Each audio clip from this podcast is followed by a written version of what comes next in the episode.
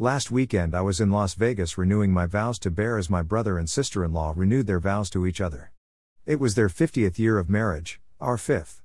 I listened to what they had to say to each other during the ceremony and realized that was what I would have said to Bear on our 50th, if we were young enough to be able to count on having a 50th. And then I began to wonder how many people do reach this milestone in their lives. More than the ceremony, it was the smoke in the casinos, the restaurants, the shops, and the cabs that got me to thinking about this. Even our non smoking rooms had the scent of cigarettes. I know how much harm smoking can do to my kidneys, but what was this second hand smoke doing to them? If it clung to our hair and clothes, what else was it doing to us? The very minute I was told I have CKD, I stopped the social smoking I had been doing. I would be surprised if I smoked a whole pack of cigarettes each month back then. But I wasn't taking any chances on not raising my GFR. It was 39% at diagnose, so the smoking had to stop.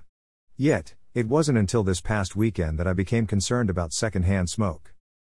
It appears that I'm not the only one concerned about secondhand smoke.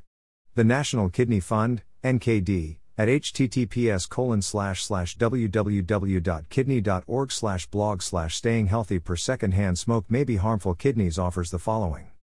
Secondhand smoking was defined as living with at least one person who smoked, or having an elevated level of cotinine, a breakdown product of nicotine, in their blood. The researchers found that active smoking was associated with slightly lower kidney function and higher amounts of protein in the urine. Interestingly, secondhand smoke exposure was also associated with slightly lower kidney function in this study even after taking into account differences in age, sex, weight, demographics, and parental education level. Differences in kidney function observed in the study were relatively small, but these small differences could have important effects on risk of developing hypertension and chronic kidney disease. What makes it worse is that hypertension, or high blood pressure, is one of the two leading causes of CKD. So secondhand smoke could lead to CKD itself and or one of the leading causes of CKD. Either way, it sounds like a losing proposition to me. Of course, I needed to know more about cotinine. The Centers for Disease Control and Prevention, CDC, at https colon www.cdc.gov slash biomonitoring slash cotinine underscore factsheet.html was able to help me out here. Cotinine is a product formed after the chemical nicotine enters the body. Nicotine is a chemical found in tobacco products, including cigarettes and chewing tobacco. Measuring cotinine in people's blood is the most reliable way to determine exposure to nicotine for both smokers and non smokers exposed to environmental tobacco smoke, ETS. Measuring cotinine is preferred to measuring nicotine because cotinine remains in the body longer. How people are exposed to cotinine. Nicotine enters people's bodies when they smoke or chew tobacco. When exposed to ETS from nearby smokers, smaller amounts of nicotine enter the body of the non smoker.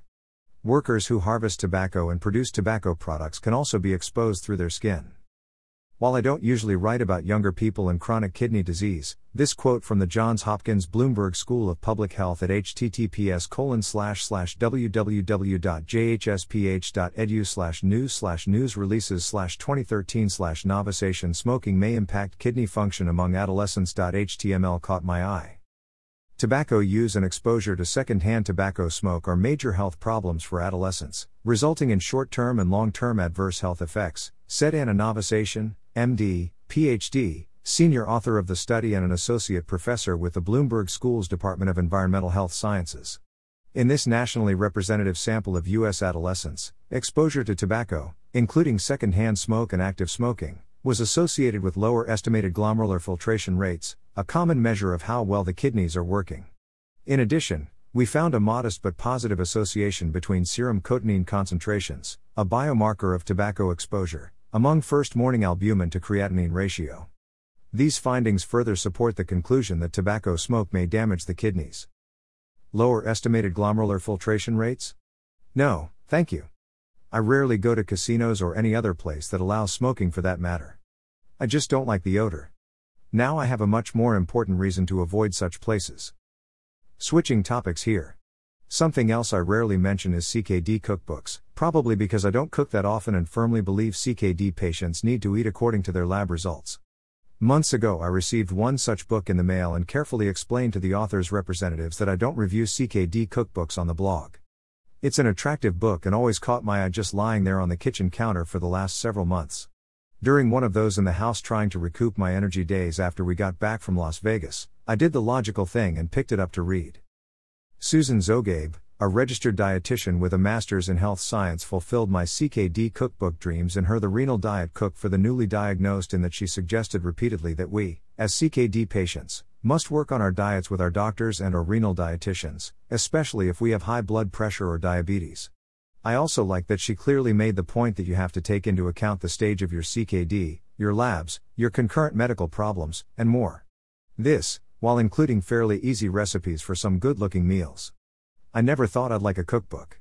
Well, there was the Betty Crocker one pre CKD when I was a young bride still in college.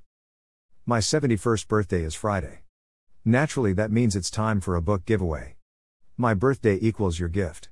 Three is my favorite number, so the first three book giveaway virgins haven't won a book before. To offer another bit of information about secondhand smoke or CKD cookbooks, win one of my CKD books. Sounds fair to me.